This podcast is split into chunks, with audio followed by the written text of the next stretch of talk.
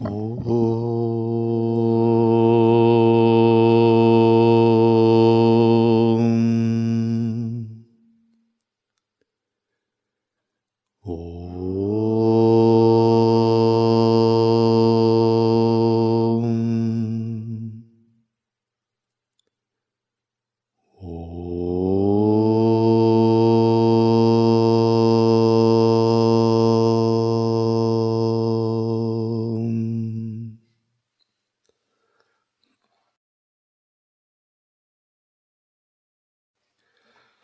Песнь божественной милости святого Рамалинги.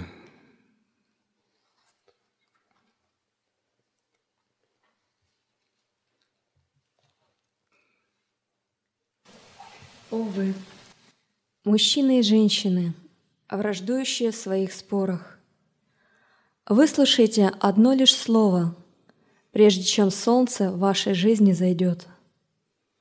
Думайте о Боге, молитесь Ему — Господу, танцующему в сердце вселенной милости. Не утаивайте ни одного злого дела, ни одной злой речи, и воистину Господь спасет вас. Могу ли я лгать?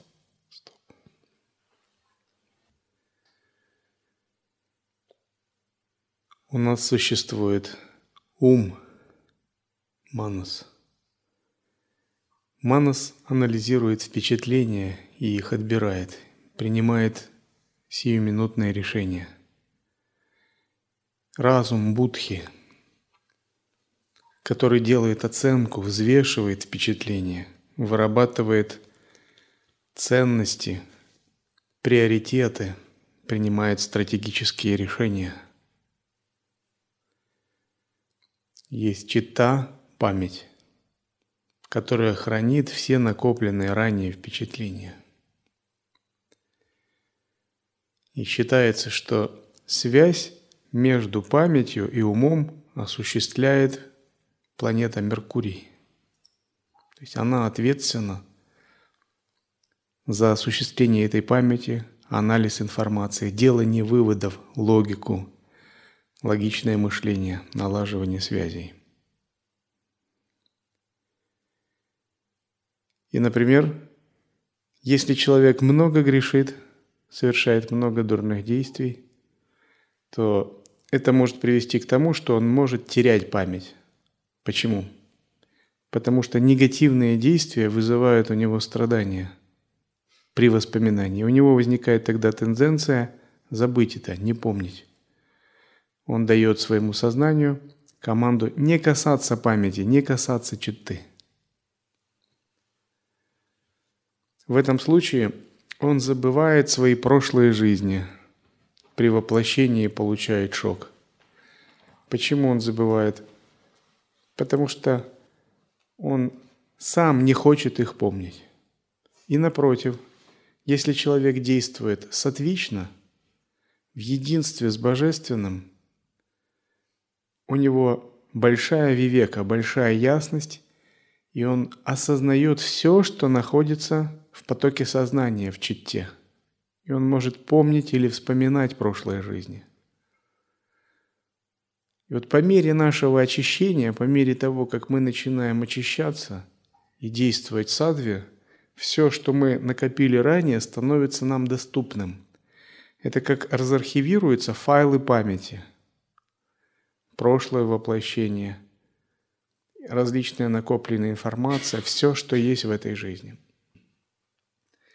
но условие здесь таково, говорит Рамалинга, вы ничего не должны прятать от Божественного. Вы должны полностью довериться Божественному в самом себе, открыться Ему и представить все накопленные ранее мысли, поступки, действия. Для чего? Для того, чтобы осветить светом Божественного, перевести все это в другое состояние. Но на самом деле эго боится этого. Эго, оно как бы имеет свою позицию, и ему страшно все это представлять свету божественного. Почему оно боится? Оно чувствует себя слишком ничтожным, слишком мелким, слишком грязным перед Божественным. И ход мыслей эго примерно таков. Если меня коснется свет Божественного, что же от меня останется? Я недостойна перед Ним стоять, и мне стыдно перед Ним, потому что сразу перед светом Божественного все будет обнаружено. Потому что у эго есть сильное разделение. Вот свет божественного, а вот я. Вот я – это я, а божественное – божественное. У эго нет понимания адвайты. Эго не понимает, что оно тоже часть брахмана. Это также, если при жизни мы разделяем себя и других. И о себе думаем хорошо, а о других думаем, а вот такой нехороший человек. Вот я правильный человек, а вот этот неправильный. Это тоже двайт, это тоже разделение – Таким же образом и внутри эго тоже так любит разделять. И в его понимании божественное и какие-то установки, клеши, восприятия не могут быть соединены, они не стыкуются. Но Рамалинга говорит, вот эту вот нестыковку надо убрать. Надо не бояться и все отдать божественному. Надо не бояться и во всем полагаться божественному. Надо не бояться и быть абсолютно искренним перед Божественным. Ничего не прятать, ничего не удерживать. Доверять Божественному полностью. Во-первых, почему? Потому что самоотдача Божественному, вот такая позиция сразу начинает нас менять. Вот как только мы примем такую позицию, начинаются процессы трансформации. И эго, вот оно боится вот этой трансформации – у него сразу вопрос, а что же со мной будет? И здесь очень важно руководствоваться священными писаниями. Ничего плохого не будет. Будет только хорошее. Потому что от Бога может идти только хорошее. Потому что Бог, Брахман, Абсолют – это глубинное добро. Сад Читананда – чистейшее совершенное бытие, чистое самопостигающее себя сознание – и всепроникающее блаженство. Также еще Шивом, Сатьем, Сундаром. Абсолютное благо, абсолютная истинность и абсолютная красота. И вот когда мы не боимся представать перед Богом, перед Божественным полностью искренне – и не боимся вот этого ответного потока, потому что как только мы предстанем искренне, этот ответный поток гарантирован. Он всегда есть, это свойство божественного. Этот поток мы называем ануграха. Вот такая искренность, она сама уже становится трансформацией. И бывает так, что у человека не происходила трансформация десятки лет. Но когда он понимает этот принцип, и он становится таким искренним перед Богом в своей душе, такая трансформация начинает происходить. И внезапно он видит, что страхи его эго были ложными, необоснованными. Просто эго сильно укоренилось в своей позиции, оно даже само не знает, почему оно укоренилось. Оно приняло некую точку зрения. И эта точка зрения была ограниченной, заблуждающейся. Именно поэтому человек, когда он связан своим эго, он не имеет доступа к настоящему собственному «я». Это значит, он не имеет доступа к своему потенциалу, своему ресурсу. Он не имеет доступа к большой вселенной. Это как что-то узкое, закапсулированное. Например, когда был Советский Союз, Советский Союз был мощной державой, сильной, так считается. Но почему-то за какие-то несколько лет он взял и развалился. Как так? Разве может мощная держава развалиться? И тогда политологи начали говорить, «А, ЦРУ в этом виновата. Вот ЦРУ развалила. Там еврейские банкиры, вот они все развалили Советский Союз. Западные спецслужбы и так далее. Возникает вопрос, а что мешало Советскому Союзу развалить ЦРУ или западных банкиров еврейских, так? Значит, недостаточно оно мощное. Раз, если что-то можно развалить, так? Ведь холодная война велась в обе стороны, так? Значит, дело не в ЦРУ и не в банкирах. Невозможно развалить народ, который верит сам в себя. Невозможно развалить страну, которая абсолютно искренне сама с собой. Значит, проблемы были в другом. Проблемы были в том, что Советский Союз был закапсулированной державой. Он жил в своей такой вымышленной реальности. Он был оторван от мировых связей, и по телевизору показывали одно, а люди приезжали за рубеж, там совсем другое. И у них прямо с глаз пелена спадала. И он, Советский Союз, жил за железным занавесом. И у людей было определенное видение реальности. И как только железный занавес упал, это видение сразу разрушилось. То есть любая система, даже на мировом уровне, если она закапсулирована, она не выдерживает столкновения с реальностью, она рушится. И вот эго – это то же самое. То есть когда человек живет в состоянии эго, он как бы живет за железным занавесом. Он живет в своей такой вымышленной реальности. И он не чувствует Вселенную, не чувствует вселенские связи, он не чувствует других. Он слишком зациклен на себе, он как бы вот укоренен в себе, но он не знает ничего другого. Он не понимает там тонкости времени, мира богов не видит. Да что там, какие боги? Он рядом человек, он его понять не может. Он договориться не может, да? То есть рядом человек стоит, сидит, он для него инопланетянин. Он не понимает, э, по каким принципам живет этот человек. Он не понимает, чем он дышит, как с ним вообще строить отношения. И он пробует строить отношения, раз конфликт. Снова пробует конфликт, думает, да что такое?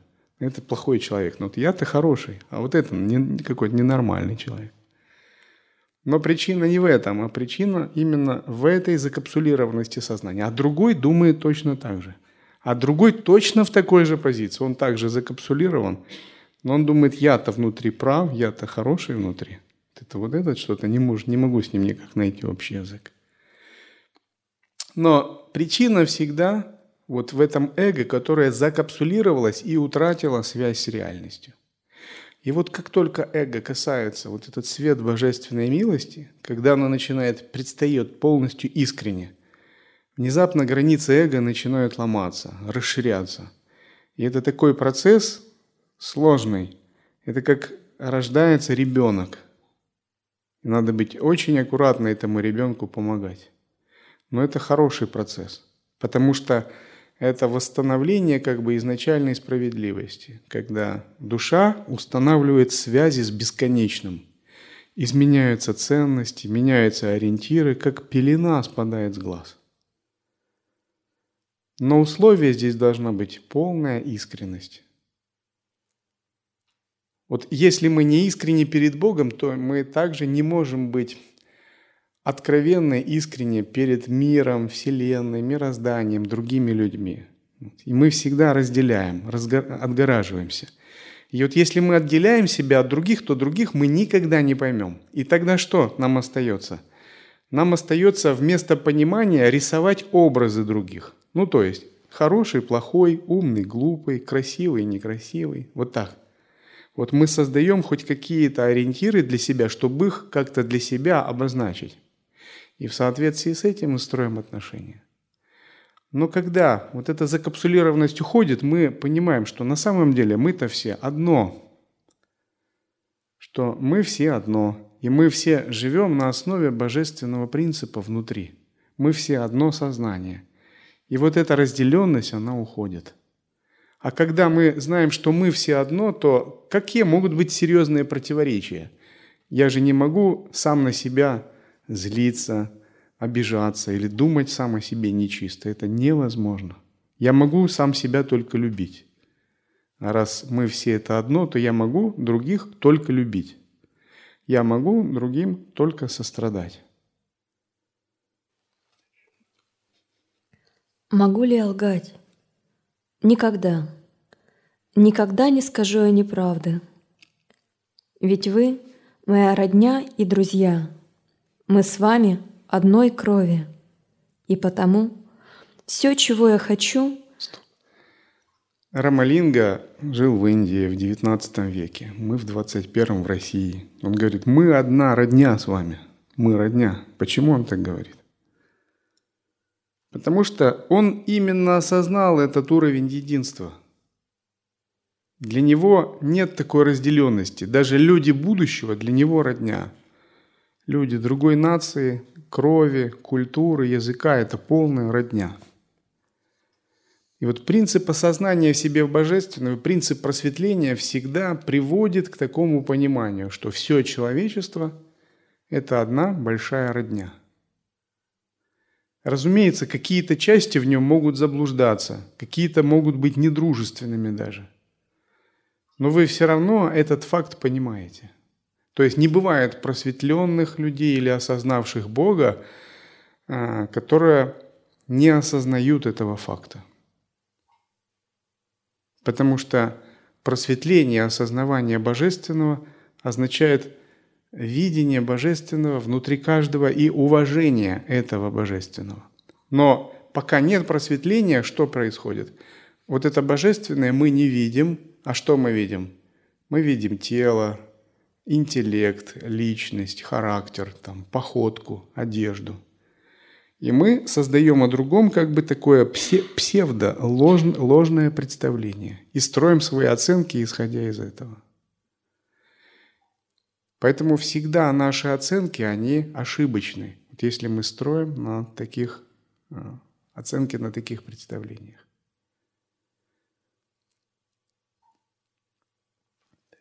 Мы с вами одной крови, и потому все, чего я хочу – поделиться с вами истинным благом. О вы, мужчины и женщины мира, поймите истинную суть того, что я пережил. Сон, печаль, страх и все преграды ушли навсегда. Зло, отчаяние, иллюзия, неведение и тьма испугались и навеки покинули меня – божественное процветание, божественная милость, божественный разум, божественная любовь, божественное бессмертное тело, божественное блаженство, божественная отвага пришли, дабы пребывать во мне во всей полноте.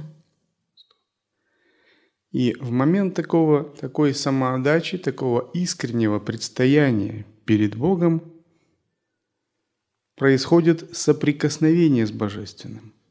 А соприкосновение даже с мельчайшей частицей Божественного начинает менять душу, и она постепенно начинает обретать те же качества. Поэтому соприкосновение с Божественным – это, с одной стороны, для эго, ну как бы катарсис и крах. Это крах эго. Эго соприкасается с бес бесконечной силой, со вселенской энергией, и оно чувствует, что оно не король, что оно здесь не главное, оно не царь, что минимум его второе место, оно никогда не первое. Но с другой стороны, каждая душа открывает себе потенциал другого уровня. Возможности, видение другого уровня. Она понимает, что по-настоящему этот крах для эго – это очень хорошо. То есть это очень полезная вещь. Это подобно тому, как если бы тяжелый рюкзак ты сбрасываешь на землю. И в душе начинают расцветать постепенно самые прекрасные качества. Сострадание, чистое видение, интуитивная мудрость, гибкость без привязанности. То есть медитация, созерцание – никогда не должны вас делать глупее. Никогда не должны вас как-то делать менее способными. Созерцание, самоотдача всегда вас делают более великодушными, более гибкими, более терпимыми. То есть, например, если идут годы, и человек практикует, а терпимость его уменьшается, это значит что-то не так, что-то не туда куда-то или идут годы, чистое видение не увеличивается, значит тоже мимо цели, мимо цели.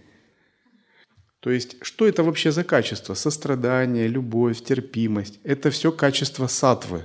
То есть, должна увеличиваться сатва. Тишина, ясность, спокойствие, умиротворенность. Сатва – это гуна благости. Независимо от его астрологии, там, кармы. Например, в сатве состои... человек в состоянии слушать других. И он не только слушает, он слышит других. Но в раджасе человек может слушать других, но только если это ему выгодно, и то недолго. Когда это слишком долго или затрагивает его эго, он перестает слушать других. В тамасе человек вообще не хочет слушать других, потому что он хочет слушать только себя. И вот когда человек находится в тамасе, слушает только себя, он неадекватен, он неадекватно воспринимает мир и Вселенную. И отсюда приходят страдания. То есть ты не понимаешь, как устроена жизнь, как устроен мир, даже вот как, как санга устроена, ты не понимаешь. В раджасе здесь примешивается эгоизм.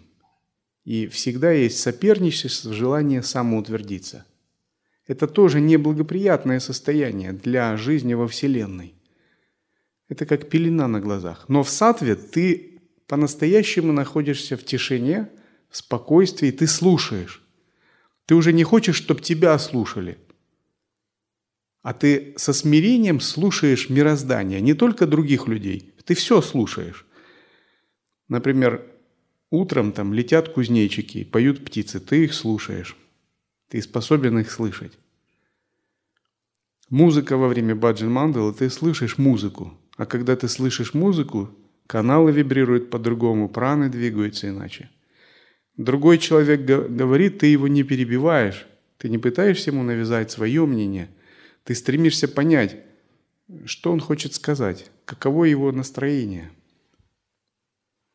И вот сатва, как способность слышать мироздание, планеты входят, ты слушаешь планетарное влияние – когда Солнце, Луна излучают свою энергию, ты слышишь их ритмы и понимаешь, что вот а, ложиться рано и вставать рано – это хорошо. Вместе с Солнцем и Луной двигаться в ритмах, а не слушать Солнце и Луну. Идти против ритмов Вселенной и космоса не очень полезно для тела. Ты слышишь тело, тело тебе дает сигналы. Если ты слышишь его сигналы, ты меняешь там а, свой рацион или пранаямы начинаешь делать или образ жизни. А если тело посылает сигнал, а ты не слышишь, ты так своим увлечен, что тебе не до тела. Оно все равно посылает себе сигналы. До тех пор, пока этот сигнал уже не становится там головной болью. То есть оно говорит, обрати на меня внимание, позаботься обо мне. Что-то во мне надо отрегулировать. И ты также слышишь тонкие вещи, тонкие миры. Вот эта чувствительность, слышимость. Все это признаки сатвы – и вот когда ты становишься чувствительным и способным слышать, ты также можешь слышать Бога. Ты можешь заботиться о других. Ты можешь видеть тонкую сущность в каждом человеке, во всем мироздании, даже в самых обыденных вещах. И ты способен искренне желать духовного роста, духовного пробуждения каждому. Когда-то давно я смотрел даже фильм такой, Стивен Сигал играет в главной роли. И он там, ну как, воин, сражается с бандитом. Бандит на него нападает, а он как мастер бьет его. И когда он его бьет, он подбадривает этого бандита. Он говорит, ты что, это все, на что ты способен? Давай, сражайся, ты же воин. Прояви свои качества. Я подумал, вот это да. То есть даже сражаясь, он думает, как этому бандиту помочь раскрыть его потенциал. Это как бы, это настоящий бодхисаттва. Но это действительно так, потому что Стивен Сигел, он, кроме того, признан Тулку, перерождением, Римпоче. Одним из тибетских лам. Инкарнацией одного из тибетских лам. Это правда, это не шутка. У нас есть люди, ученики, которые с ним общаются. Это пример. То есть, казалось бы, он должен быть в ярости, видеть его как врага, там, желать побыстрее любить или там еще как-то. А он желает ему помочь. Просто таким способом, даже таким способом он желает раскрыть его потенциал. Нет ни ненависти, ни гнева, а есть интеграция. И вот такое распахнутое сознание – это сознание, которое видит Бога во всех живых существах. О вы, мужчины и женщины мира, поймите истинную суть того, что я пережил. О вы, мужчины и женщины мира, идите этим путем. Высший милосердный свет, у которого нет ни начала, ни середины, ни конца, заполнил мой ум милостью. И я стал вечным бытием. Я укреплю вас в ясном свете единого высшего вечного бытия. Запредельный Господь избавит вас от всего наносного, от каст, от догм и от сект.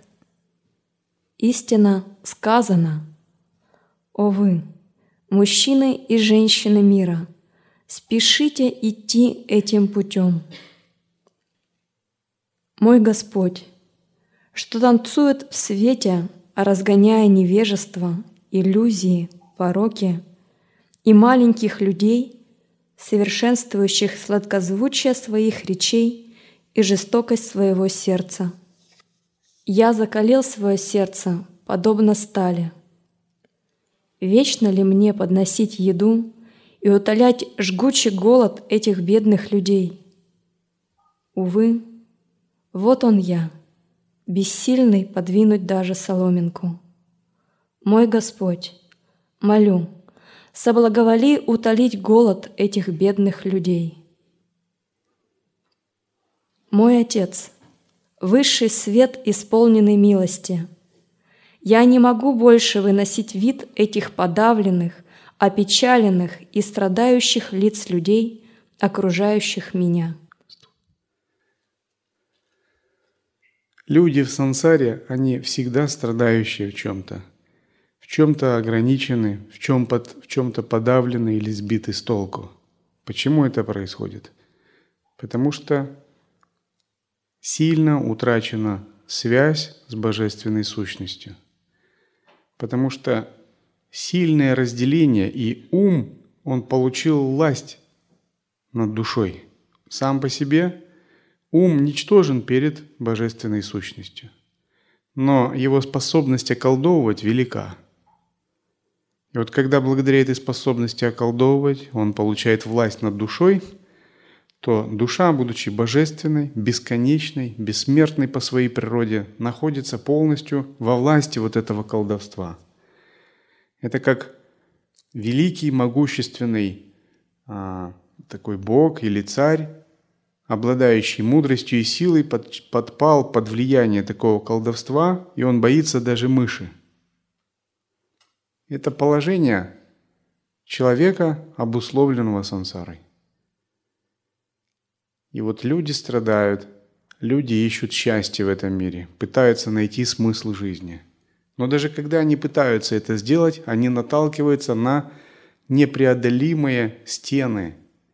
Ум, разделение, логика, понятие, информация, желание. Все это не дает им возможность прикоснуться к своей божественной сущности. И всю жизнь человек тратит на логическое исследование там, писаний, логическое исследование, философский анализ, вместо того, чтобы прямо прикоснуться к божественной сущности – он придает значение концепциям и понятиям, которые для другого являются всего лишь игрой. Он берет это понятие и начинает его рассматривать, не видя тот источник, из которого он исходит. Рамалинга говорит, когда вы выйдете за пределы всего этого, вы увидите единство, которое очистит вас от этого разделения. Тогда жить просто станет легко, просто станет естественно. И вот признак того, что человек начинает познавать Бога, внутри него поселяется гармония, и он устанавливается в сад вагуне. Он побеждает свой тамас и раджас. Ему жить становится легко, строить отношения легко, обходиться без отношений тоже легко. Ему вообще все легко, служение делать легко. Причем любое служение. Нет предпочтений, Высокий статус, низкий статус, простое служение, сложное служение. То есть вообще все легко, потому что нет разделений. Вот если разделение есть и действуешь от эго, то всегда думаешь, вот престижное служение повысит мой статус. Они престижные, ну как это так? Это как бы я упаду в глазах других и в своих глазах тоже. И сложно тогда, тогда сложно. Даже переступить через себя приходится. Высокая должность сразу меня вдохновляет. А низкая простая должность, я чувствую себя каким-то уничиженным, что я никто, никому не нужен, никто меня не считает важным. Но когда у вас пробуждается истинное сознание, высокая, низкая должность, сложное, простое служение, вы от всего получаете вдохновение, вы всему рады. Вы понимаете, что все это просто выдумки, иллюзии обусловленного ума. Реальность бесконечна. И что самое главное, что вы осознаете эту бесконечность. И тогда вы понимаете, просто есть природа, есть карма, у каждого тела, у каждого ума есть своя склонность. Но ни то не плохо, ни это не хорошо. Это все одинаково божественно. И у вас появляется уважение к каждому живому существу. Даже к дворнику, который метет лопатой, который метет или там убирает снег лопатой – вы знаете, снаружи он дворник, а кто знает, что у него внутри? Это может быть Будда, просто который не хочет проявлять себя как-то. Поэтому говорят, святые смотрят на царей и на простолюдинов как на одно. Они смотрят на золото и гальку как на одно. Это разделение уходит. Но пока у нас есть разделение, нам сложно жить. Мы постоянно находимся в соперничестве, в оценках – в самопозиционировании. Это сжирает всю нашу энергию в рефлексии. И вот простота жизни происходит из пребывания в естественном, из соприкосновения с божественным. Тогда все легко. Мы не оцениваем умом реальность, а интуитивно просто ее схватываем, просто интуитивно понимаем. И вот когда человек что-то читает или задает вопрос – я говорю, попробуй просто понять это вне ума. Вот если на уровне ума, это сложно понять. Просто вне ума, сразу поймешь, это легко понять. Не очаровывайся поверхностным смыслом. Прочитай между строк, ты все сразу поймешь.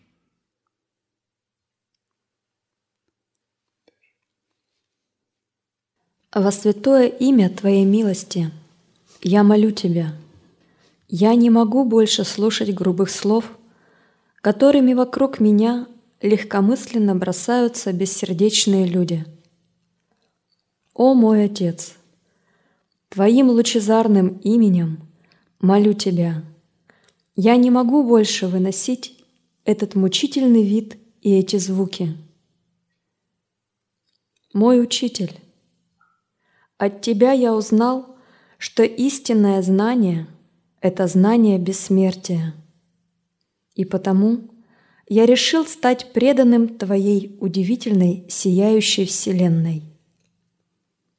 Мой Учитель, какова бы ни была Твоя воля по отношению ко мне, молю, исполни ее.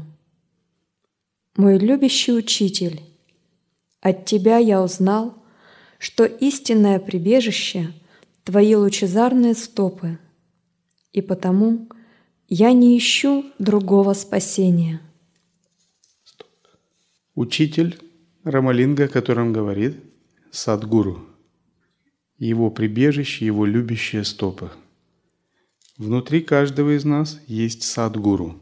И именно это является сущностью и коренного гуру, и парам-гуру, и гуру Ачарьи.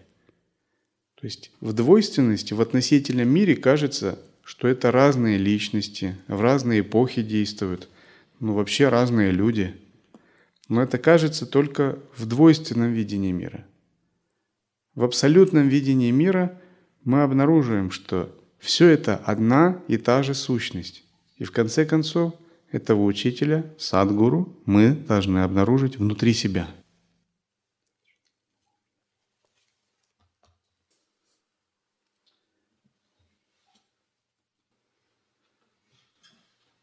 Oh.